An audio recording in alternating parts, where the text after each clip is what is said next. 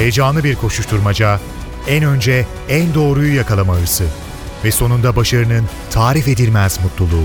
Manşetlerin perde arkası, habercilerin bilinmeyen öyküleri muhabirden de. Muhabirden şimdi başlıyor. Muhabirden de bu hafta öne çıkan konu Akil Adamların Güneydoğu'ya yaptığı gezi olacak. Türkiye'nin farklı bölgelerine giden Akil Adamlardan oluşan Güneydoğu ekibi de çalışmalarına başladı. Diyarbakır'da büyük ilgi gördüğünü görüyoruz Akil Adamların. Mardin'e gittiler, Cizre'ye gidecekler, farklı yerleri geziyorlar ve genel olarak da Güneydoğu halkından olumlu tepki almış durumdalar. Akil Adamların temaslarına ilişkin notları NTV Diyarbakır temsilcisi Nizamettin Kaplan bize aktaracak. Bakacağımız diğer konu Suriye olacak. İstanbul'da Suriye konusunda önemli bir toplantı gündemde. Suriye'nin Dostları grubunun alt grubu 11 ülkeden oluşan alt grup İstanbul'da toplantı yapacak. Amerika Birleşik Devletleri'nden ve Avrupa'dan önemli isimler bu toplantıya katılacaklar. Bir anlamda Suriye'nin kaderi İstanbul'da belli olacak. Bu konuyu da Hürriyet Gazetesi Ankara temsilci yardımcısı Uğur Ergan bize yorumlayacak. Muhabirden başlıyor ben Kemal Yurteri.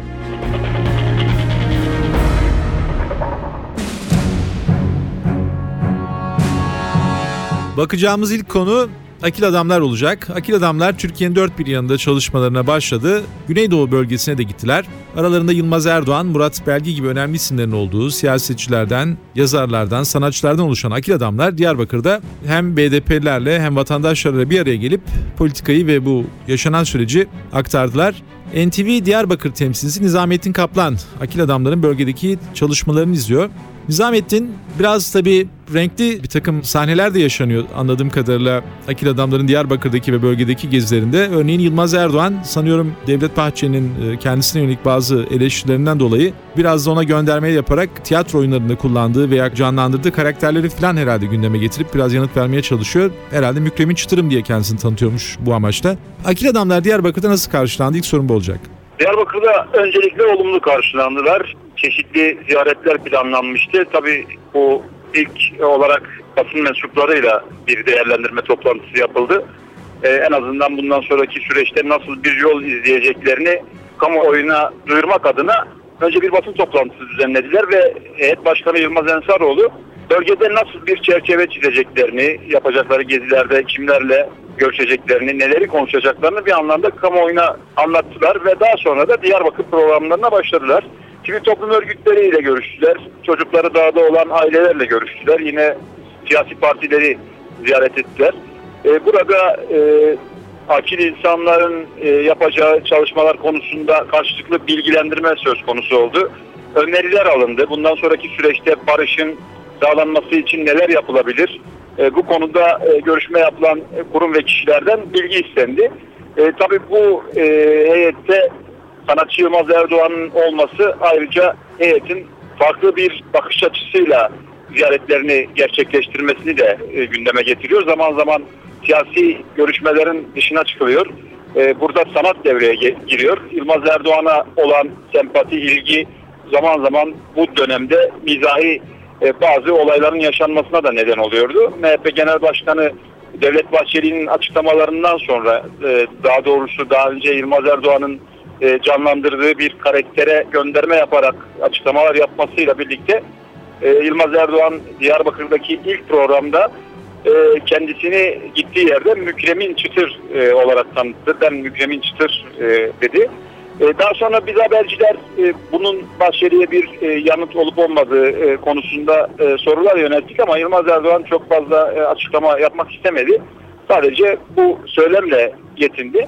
Tabii Diyarbakır görüşmeleri heyetle sonrasında yaptığımız değerlendirmede onlar adına olumlu geçmişti. Bunların olumlu yönü de tabii ki rapora yansıyacak bu görüşmeler bittikten sonra artık heyet Mardin'de bulunuyor e, ve Mardin'deki temaslar da bitti diyebiliriz. Şırnak başlayacak.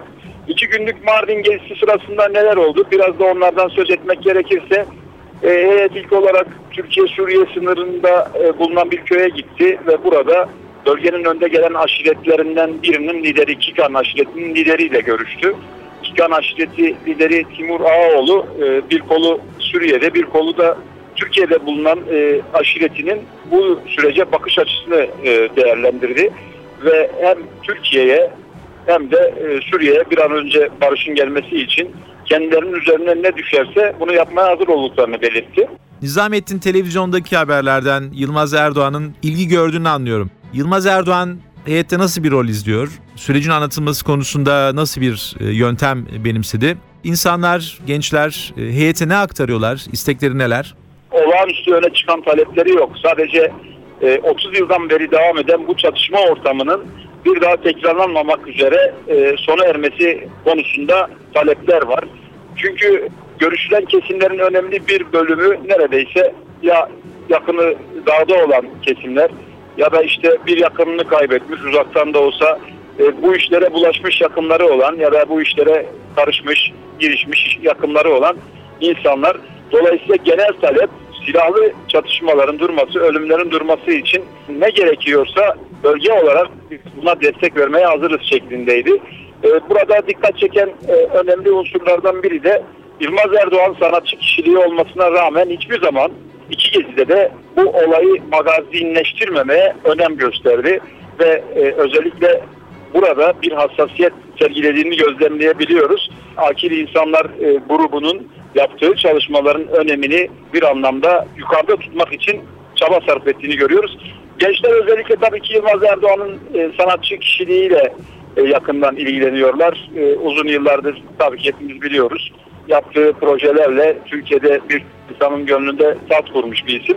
Dolayısıyla e, ona ayrı bir sempati var e, bu heyette. Ama o hiçbir zaman bu heyetin önüne geçmek için bir çaba sarf etmedi ve şu anda da uyumlu bir şekilde bu çalışmalar devam ediyor. Gördüğümüz kadarıyla da önümüzdeki süreçte de e, bu durum korunacak.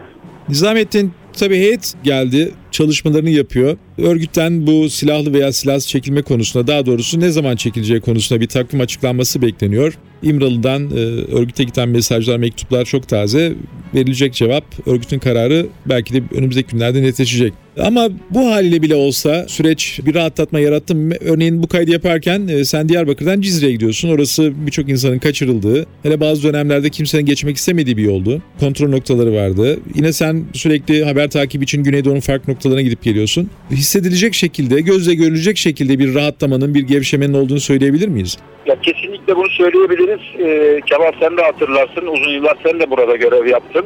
Neredeyse geçmiş yıllarda e, her 5-10 kilometrede bir kontrol noktası bulunurdu ve seyahat edenler e, titiz bir şekilde kontrol noktalarında güvenlik e, soruşturması yapıldıktan sonra e, geçişlerine izin verilirdi. Gerçi uzun süredir böyle e, bu tarz uygulamalar yok ama son silahların susması yönündeki çağrılardan sonra olağanüstü bir rahatlama gözlemlemek mümkün. E, neredeyse hiçbir yerde kontrol noktası yok. E, insan yüzünde bu rahatlamanın e, verdiği e, belirgin bir ifade var ve bu ifadenin e, korunması için de e, toplumdan yükselen ses benzerlik taşıyor. Sosyal kültürel anlamda yapılacak çalışmaların bir an önce hayata geçirilmesi yönünde. Bütün beklenti bu. Nizamettin son bir sorum olacak. Mümkünse kısa bir yanıt alabilir miyim? Korucuların durumu ne olacak? Bu süreç için bir yol haritası belirlenirken e, birçok unsurun hesap edildiğini ben açıkçası tahmin ediyorum. Ama korucular konusunda pek bir şey göremiyoruz. Onlar da biraz gelecek kaygısına düşmüş gibi veya acaba bu dönüş sonrasında eski e, militanlarla işte karşı karşıya gelen, geçmişte gelen korucular arasında bir hesaplaşma olabilir mi? Veya devlet yanlısı olarak e, damgalandıkları için dışlanırlar mı diye sanıyorum bazı endişe taşıyorlar gibi gözüküyor. Nasıl karşılıyorlar bu gelişmeleri veya kendilerinin önümüzdeki yıllara ilişkin bir talepleri var mı? Evet şimdi tabii e, gerçekten bu soru uzun yıllardır soruluyordu. Bu süreç bittikten sonra geçici köy korucularının durumu ne olacak? E, bugün de soruluyor aynı soru. E, 1985-86 yıllarında bu, bu müessese gönüllü olarak başlamıştı. Bugün 100 bine yakın e, insanlar söz ediyoruz ve bunlar çeşitli dönemlerde, tarihlerde e, örgüte karşı silahlanmış ve zaman zaman e, aynı köyde e, birlikte yaşadığı e, akrabası ya da e, komşusuyla koruculuğu kabul ettiği için ters düşmüş ya da karşı taraftaki koruculuğu kabul etmediği için işte köyünü terk etmek zorunda kalmış ve bu nedenle de husumetler doğmuş. Örgütle çatışmışlar, karşılıklı ölümler yaşanmış. E, şimdi tabii bütün bunlar e, bugün e, masaya geldiğinde doğal olarak korucuların yeni süreçte nasıl bir noktada olacakları, nasıl bir yere konacakları da doğal olarak soruluyor. E, korucular da bu endişelerini dile getiriyorlar. Tamam silahlar sussun biz de buna itiraz etmiyoruz ama sonrasında bizim durumumuz ne olacak? Çünkü biz çok e, insanla husumet yaşıyoruz ve husumet var. İşte heyetin aslında hassasiyetle üzerinde durduğu konulardan biri de bu. Özellikle Mardin ve Şırnak'ta bu konu sıkça masaya e, gelecek gibi gözüküyor. Zaten Şırnak'ta geçici köy korucularıyla bir toplantı yapılması da bu kaygılardan kaynaklanıyor. Geçici köy korucuları süreç olumlu ya da olumsuz sonuçlansın kendileriyle ilgili e, isteklerini heyete iletecekler. Heyet de bu düşünceleri e, tarafsız bir şekilde raporuna yansıtmaya e, çalışacak. Neden bundan söz ediyoruz? Çünkü e, heyet başkanı Yılmaz Ensaroğlu da Ensaroğlu'yla yaptığımız görüşmelerde e, bu konu sıkça gündeme geldi. Her ne kadar kamuoyuna yansımasa da e, Yılmaz Ensaroğlu e, bilindiği üzere e, daha önce insan hakları konusunda bölgede çalışma çalışmalar yapmış bir isim. Mazlum Der e, eski genel başkanı. Korucuların e, bir kenara atılmaması ya da bir kenara atılmaması konusunda da hassasiyetinin olduğunu e, görebiliyoruz. E, bu konuda e, özellikle bu hassasiyetin sürdürülmesiyle ilgili e, çok titiz davranıyor. NTV Diyarbakır temsilcisi Nizamettin Kaplan, Akil Adamların Güneydoğu'ya yaptığı geziyi izledi. Nizamettin notlarını bizimle paylaştı. Nizamettin teşekkürler, kolay gelsin.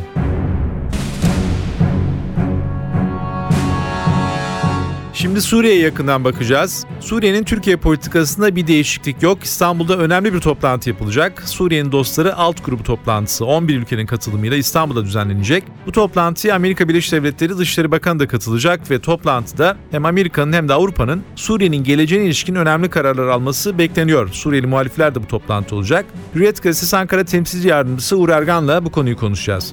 Uğur İstanbul'da yapılacak toplantının önemi nedir? Bu toplantının gündemi hakkında bize bilgi verebilir misin?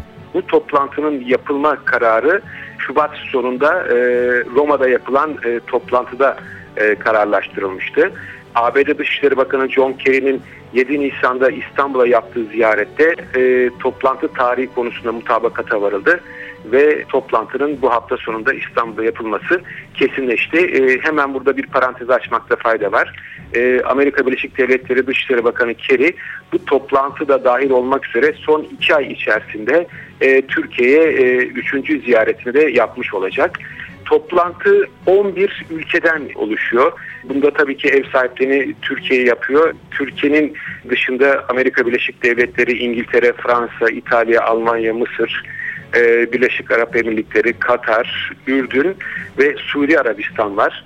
Benim e, dışişleri kaynaklarından aldığım bilgiye göre şimdiye kadar e, 9 ülke bakan düzeyinde e, katılacağını bildirmiş. E, ancak Suudi Arabistan Dışişleri Bakanı rahatsızlığı nedeniyle Amerika Birleşik Devletleri'nde eğer bir aksilik olmaz ise son anda bir aksilik olmaz ise Suudi Arabistan'da bakan düzeyinde katılacak. Eğer e, ancak e, yetişemez ise Suudi Arabistan e, Dışişleri Bakanı yerine e, yardımcısı İstanbul'a gelecek.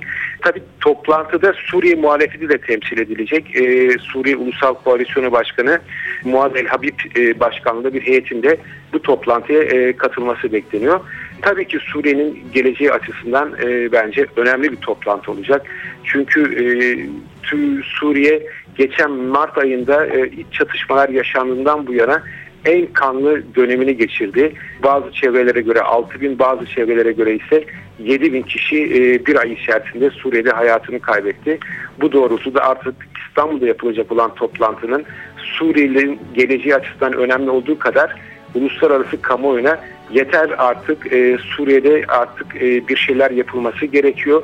Buna bir şekilde müdahale edilmesi gerekiyor. Bununla ilgili bir takım kararlar alınması gerekiyor çağrısını çıkmasını bekliyorum ben. Uğur peki Suriye'deki son durum nedir? Çatışmalar devam ediyor. Yüksek sayıda mülteci daha doğrusu sığınmacı Türkiye'ye gelmiş durumda. Bunların e, barınması ve yarattığı sorunlar da devam ediyor. Türkiye dışlarına ulaşan son notlar veya Türkiye'nin bu ülkeye e, yönelik son politikası hangi aşamada? Türkiye'nin politikasında herhangi bir değişiklik yok. E, Türkiye Suriye'de artık Esad'la hiçbir şeyin olmayacağını, e, bundan dolayı da Esad'sız bir e, geçiş sürecinin yaşanmasını istiyor.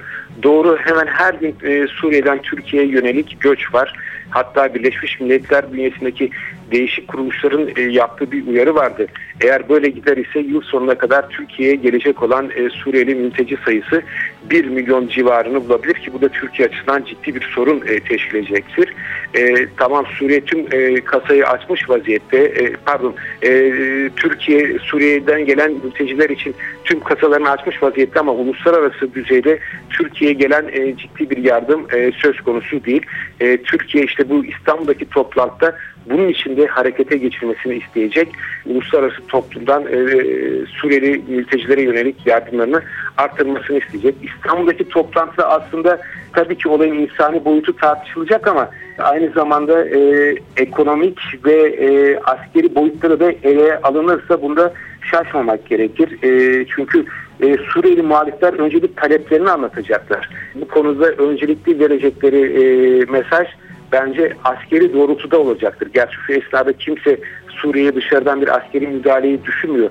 Buna Türkiye'de dahil ama en azından muhaliflerin Esad yönetimine karşı bir şekilde silahlandırılmasının e, yöntemleri daha ayrıntılı şekilde ele alınacaktır. Bir diğer konuda e, tamam ülkeden e, Suriye, Suriye'den Türkiye'ye ve diğer komşu ülkelerine yönelik e, ciddi bir göç akımı var. Ancak ülke içerisinde kalan insanlar da ayrı bir sorun. Bu insanlara yönelik yardımların iletilebilmesi için de insani yardım koridorlarının açılması e, bir süredir gündemde. Bunun için e, Ürdün, Lübnan e, ve e, Türkiye sınırları e, sürekli gündeme geliyor. Ancak Lübnan konusunda birazcık çekici olabilir ama eğer ciddi bir atılım yapılırsa Ürdün'den ve e, Türkiye üzerinden bir insani yardım koridorlarının açılması da e, uluslararası düzeyde ele alınabilir diye düşünüyorum. Yani genel hatlarıyla baktığımızda Türkiye'nin e, Suriye politikasında herhangi bir değişiklik yok. Bir an önce e, Esad'ın e, ülkeyi terk etmesi, daha doğrusu Esad'ın yönetimden gitmesi gerekiyor. Ama Esad rejimi içerisinde yer alıp da eli kana bulaşmamış olan çevrelerle muhalif güçlerin bir araya gelip bir geçiş süreci başlatılmasına Türkiye e, sıcak bakıyor. Bu zaten Türkiye'nin uzun zamandan beri yürüttüğü bir politika. Uğur seni bulmuşken iki sorum olacak.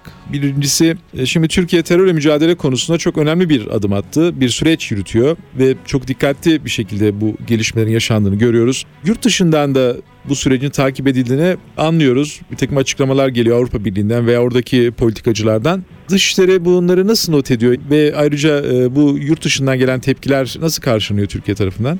E tabii yani en somudu e, Avrupa'nın son Türkiye raporu. Bu konuyla ilgili Türkiye'nin açılım sürecine, e, açılım politikasına, Türkiye'nin yürüttüğü politikaya Avrupa'dan ciddi bir destek var.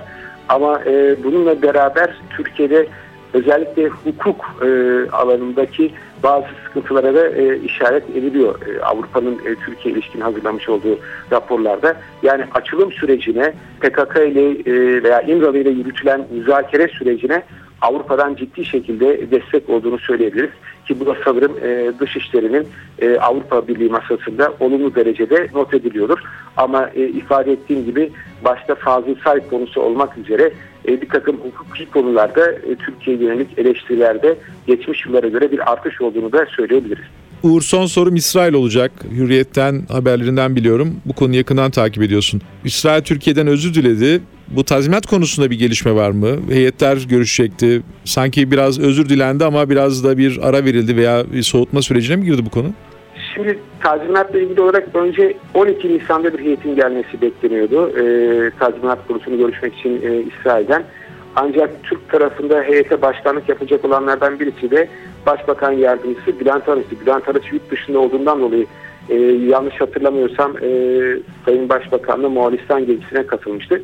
Ondan dolayı İsrail'den heyetin gelişi e, ertelenmişti. İsrail heyetinin bu önümüzdeki hafta başında 22 veya 23 Nisan'da Türkiye'de olabileceği belirtiliyor. Ama şu ana kadar henüz netleşmiş bir e, durum söz konusu değil. Tazminat konusunda çeşitli söylentiler var. Ankara kulislerinden sızan bilgilere göre İsrail tarafının bir şekilde e, Türkiye'nin bu Uludere'deki yanlışlıkla bombalama sonucu ödemiş olduğu tazminat miktarını e, bir baz alınmasını ister gibi bazı söylemler var. Ancak Türkiye'nin de buna karşı çıktı. Onunla bunu e, yani e, Uludere'de yapılan yanlış bombalama ile Mavi Marmara'ya yönelik bileşik saldırı arasında ciddi şekilde fark oldu. Bundan dolayı da Marmara, e, Mavi Marmara'ya yönelik e, baskında diğer uluslararası düzeydeki daha önce yaşanmış olayların emsal alınmasını istiyor Türkiye. E, miktar konusunda şimdi ne söylesek yalan çeşitli rakamlar dolaşıyor. İşte 100 bin e, dolardan kişi başına 250-300 bin dolara kadar e, bazı rakamlar söyleniyor. Ama benim anladığım kadarıyla tazminat belirlenirken e, ölmüş kişilerin e, yaşları da dikkate alınacak, ailevi durumları da dikkate alınacak. Yani rakam konusunda net bir şey söylemek şu esnada mümkün değil ama önümüzdeki hafta içerisinde İsrail'den bir heyetin gelmesini bekliyoruz. Hürriyet Gazetesi Ankara temsilci yardımcısı Uğur Ergan bizimle önemli notlar paylaştı. Önce İstanbul'da yapılacak olan Suriye toplantısının gündemini değerlendirdi. Daha sonra terörle mücadele için başlatılan süreci Avrupa'nın bakışını yorumladı ve son olarak da Türkiye-İsrail ilişkilerine ilişkin notlarını bizimle paylaştı. Uğur çok teşekkür ederim. Kolay gelsin.